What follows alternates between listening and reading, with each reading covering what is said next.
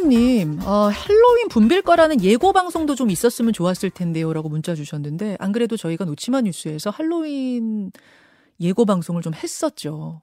예, 뭐 누구나 예상되는 일이었습니다. 사람이 여기저기에 많을 거라는 건 그리고요, 이 할로윈이라는 축제가 글쎄 뭐 저처럼 이제 에, 중년 이상의 분들한테는 아직 생소한 문화지만 2030 이제 젊은 층에서는 제가 좀 이야기를 나눠보니까 크리스마스 이상의 느낌이라고 합니다. 그러니까 여러분 왜, 아, 왜 무슨 할로윈 우리나라 축제도 아닌데 저런데 왜 가서 저렇게 써라는 비난은 하지 말아주세요. 이게 어떤 느낌이냐면, 그러니까 4050 이상의 세대들이 예전에 보신강 뭐 종소리 타, 들으러 명동에 막 이제 몰려가기도 하고, 아이고, 가는 거 이해하잖아요. 그리고 크리스마스에 명동거리 엄청나게 붐비던 그거 생각해 보세요. 야, 크리스마스다. 명동 가서 우리 같이 뭐 크리스마스 즐기자 하는 그런 느낌들을 지금의 2030 젊은이들이 할로윈에 느낀다는 거예요. 그걸 가지고 왜 그래? 라는 말을 이런 식으로 비난을 몰고 가서는 안 된다는 거죠. 그게 아, 이제 상당히 문화로 자리가 잡은 상태였다는 겁니다. 이제 그런 문화적인 어떤 세대 간의 어떤 문화적인 차이에 대한 이해는 좀 있어야 될 것 같고요. 전문가 다시 연결합니다. 유원대학교 경찰소방행정학과 염건웅 교수 연결이 되어 있습니다. 염 교수님 나와 계십니까? 네, 안녕하세요. 예, 앞서 뭐 목격자 이야기도 들었습니다만 원래 인파로 복잡한 길이었고 그날도 그날의 이제 흐름들을 보면은 몇십 분 전까지만 해도 붐볐지만 복잡했지만 그래도 들고 나고 계속 흐름은 있었거든요. 이어지던 길인데 왜 이렇게 순식간에 참사로 이어진 건지 가장 큰 원인을 뭐라고 보십니까? 네, 일단은 가장 큰 원인은 현장의 이제 밀집도와 지형적인 부분이라고 볼 수가 있습니다. 음. 어, 결국 거기 이 지형이 음, 사실 그날 당시에 그저께였죠. 이게 저녁 10시경쯤에 어, 지금 이태원 인근의 해, 그 지금 헬로윈 축제 때문에 한 10만 명 정도가 운집해 있었거든요. 예.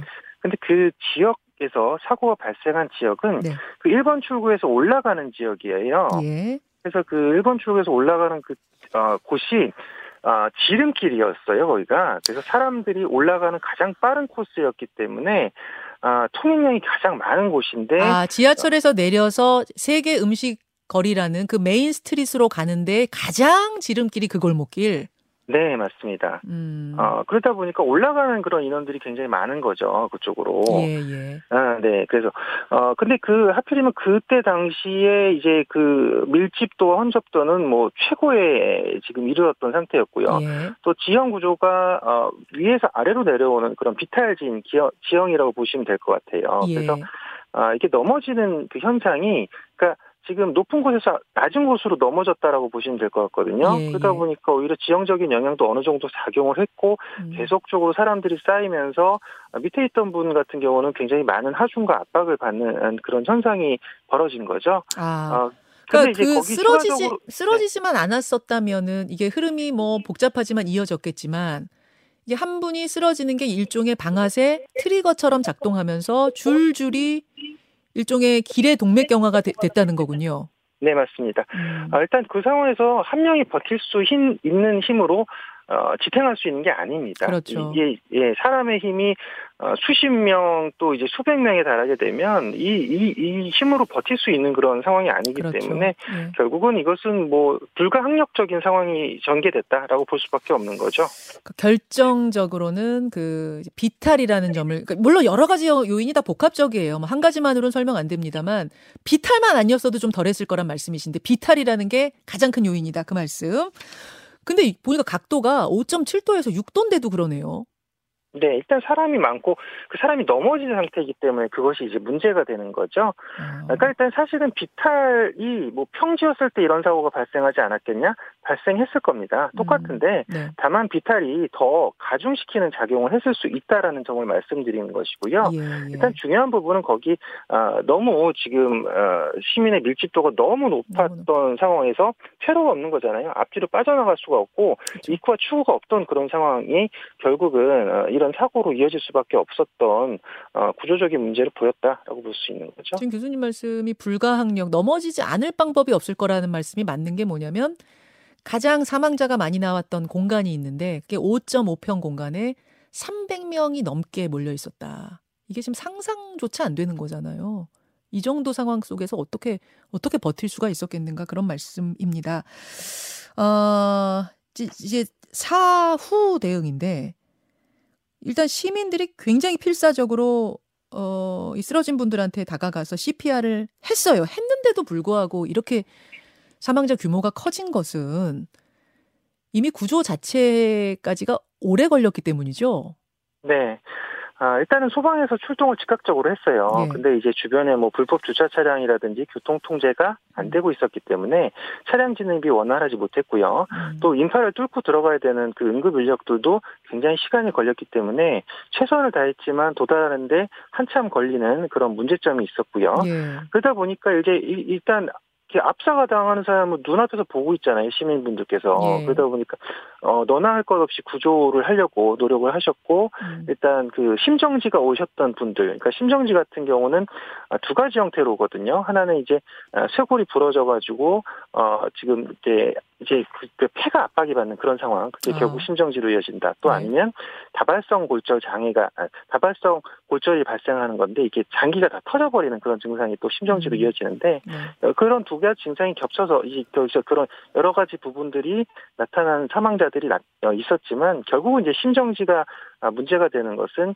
4분 이상 진행됐을 때 결국은 이것이 음, 정상으로 다시 돌아오기가 어렵다라는 것이고요. 생명을 음. 잃을 가능성이 굉장히 높아진다라는 거기 때문에 네. 우리가 골든타임을 4분으로 보고 있는 건데 그걸 시민들이 다 아시는 거죠. 그래서 음.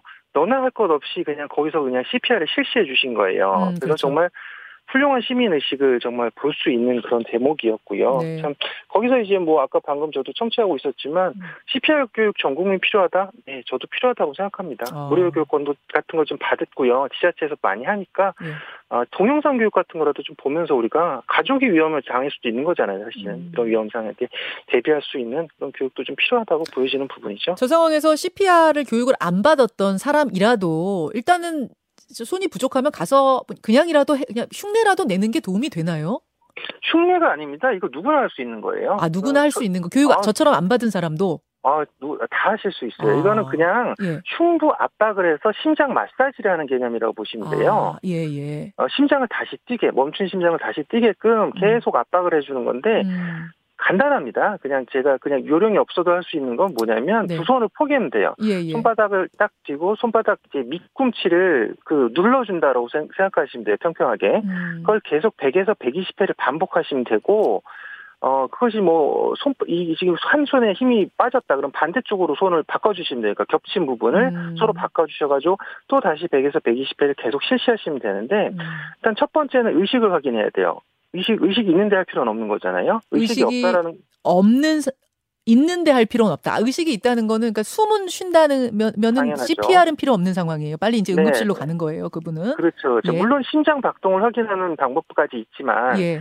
어, 잃지 않는 경우는 그냥 어깨만 흔들고 큰 소리를 내서 불러서 괜찮으세요라고 해서 아. 반응이 없다.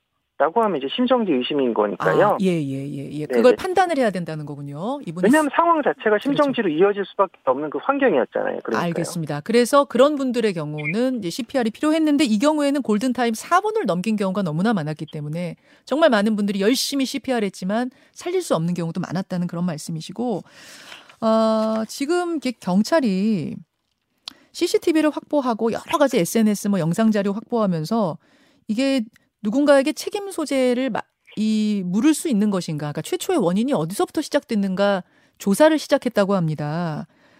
그 이게 책임 소재 가리는 게 가능할지 어떻게 보세요? 네, 아까 제가 첫 번째 원인 말씀드렸고 이게 두 번째 원인이 해당될 것 같은데요. 네. 그러니까 이게 누군가 누가 누구를 어떤 고의성을 갖고 밀었냐 여부를 이제 판단해야 되는데 현장 영상을 봤을 때 이제 그 뭐 이제 뭐, 뭐 밀어 밀어 뭐 이랬던 영상도 있었고 음. 또 뒤로 뒤로 하는 그런 영상이 있었는데 네. 당시 이제 T자 구조의 그 거리였기 때문에 뒤, 그러니까 올라가는 부분에 이제 공간이 있었다는 거예요. 그러니까 그 뒤로 빠지라는 소리가 있었고 네. 앞으로 밀어버려서 내려라라는 그런 소리가 서로 이제 부딪혔어요. 배치가 되고 있었던 상황이었던 거죠. 예. 근데 이제 문제는 뭐냐면 아기를 갖고 밀었던 사람이 있다라는 그런 여러 가지 이제 뭐 진술들이 나오고 있기 때문에 음. 거기에 대한 판단을 해야 된다는 건데 그러니까 뭐 음. 예를 들어 뭐 음주 상태에서 기분이 좋아서 또는 뭐 장난으로 밀었다 라는 지금 이런 뭐 진술들이 지금 최근에 좀 있는 것 같아요. 물론 맞습니다. 이것은 경찰의 수사 결과에서 밝혀질 내용이지만 음. 그런 것들을 고의적으로 밀어서 만약에 사람을 상해 또는 사망에 이르게 했다라고 하면 이것은 법적인 처벌을 면하기 어려운 그런 부분이기 어. 때문에 사람이 사망했기 때문에 더 심각한 문제인 거죠. 그런 부분은 이제 음. 디지털 지금 기법을 신속하게 어, 적용해서 주변 CCTV와 최근에 또 그 영상 같은 거 많이 올리셨잖아요. 네, 그래서 네. 거기 소리 나는 거 이런 것까지 다 분석해서 경찰이 지금 수사 중에 있는 상황입니다. 아 지금 다수의 증언이 그러니까 밀어 밀어라는 그러니까 계속 막혀는 있었는데 그러니까 사람이 많아서 막혀는 있었는데 어디선건가부터 밀어라는 강력한 힘이 들어오기 시작하면서부터 이것이 무너지기 시작했다니 뭐 이런 증언을 지금 경찰이 확보하고 CCTV를 돌려보고 있다는 거군요. 네. 예, 그런 경우에는 형사상의 책임을 묻는 것도 가능하단 말씀이고요. 뭐 고의, 상해죄, 고의성이 상해치사죄, 뭐 살인죄, 미필적 살인 고 미필적 사, 고의에 의한 살인죄, 뭐 이런 예. 여러 가지 부분은 이제 법원에서 판단하는 문제지만 뭐 어, 형법상 적용될 수 있는 부분이 있다는 거죠. 뭐 결정적인 마지막 책임 소재는 그렇게 가려질 수 있겠습니다만은 왜 이런 일이 발생했는가라는 구조적인 문제, 요건 더 중요하잖아요. 이걸 잡는 건. 아, 이번 참사 보시면서 전문가로서 야, 이건 정말 아쉬웠다 하는 부분이 있다면 어떤 부분일까요? 제가 이제 세 번째 이제 결론으로 말씀드리는 건데요. 예. 아, 이건 제가 이 사고 초기부터 주장했던 부분입니다. 네. 이제 행사의 주체가 없었다는 거죠. 주체, 주체자가 음, 예. 없었다는 겁니다. 예. 행사를 주관하거나 안전에 대한 예방책을 세우고 또 행사를 어, 통제하는 주체가 없었고 거기에 대해서 책임을 지는 주체가 없는 상황이다라고 보시면 될 것 같아요. 음. 그러니까 아, 간단하게 말씀드리면 뭐 이제 지자체에서 하는 행사 있잖아요. 뭐 네. 어디 뭐 한평 나비 축제다. 그러면 음. 한평군에서 이것은 행사를 어, 안전을 계획하고 어, 통제하고 그다음에 그렇죠. 또 차후에 이제 예방까지 하는 여러 가지 것들을 하게 되는데 네. 책임까지 지는 거고요. 음. 근데 이 행사는 이제 자발적으로 참여하는 시민 행사에 가깝다는 거죠. 네네. 그냥 헬로윈이 하나의 문화로 자리 잡았고 그렇죠. 거기서 그냥 거리에서 즐기는 그런 축제이기 때문에 네. 어, 지자체에서 주도적으로 하는 그런 것들이 아니라는 거예요. 음. 근데 이제 이런 문제들이 이제 우리가 앞으로도 아까 지금 앵커님 이전에 저도 지금 청취하는 상황에서 들었지만 네. 언제든 발생할 수 있는 문제라는 거죠. 최근에 음. 있었던 뭐 여의도 불꽃 축제라든지 뭐 아니면 뭐 재해중 타종 행사라든지 네. 수많은 인파가 운집하는 과정상에서 음. 어, 명백한 주체가 없을 때 그럼 과연 누구한테 책임을 물 것이냐 음. 또 이런 사고 예방은 누가 할 것이냐 이런 것들이 계속적으로 반복될 수밖에 없기 때문에 음. 물론 이런 행사장에 대한 법적인 부분은 있어요. 그러니까 음. 공연장 알리나 공연장이나 재난 안전 관리에 관한 기본법이 있기 때문에 네. 공연장 그러니까 관리 주체가 있는 지자체 행사 같은 경우는 이제 안전 어, 대책을 수립하게 되어 있거든요. 지자체가 네, 맞습니다. 아. 그러니까 옛날에 3천 명 이상인데 이제 1,000명 이상이 무조건 수립해라 이런 게 규정이 있거든요. 예, 예.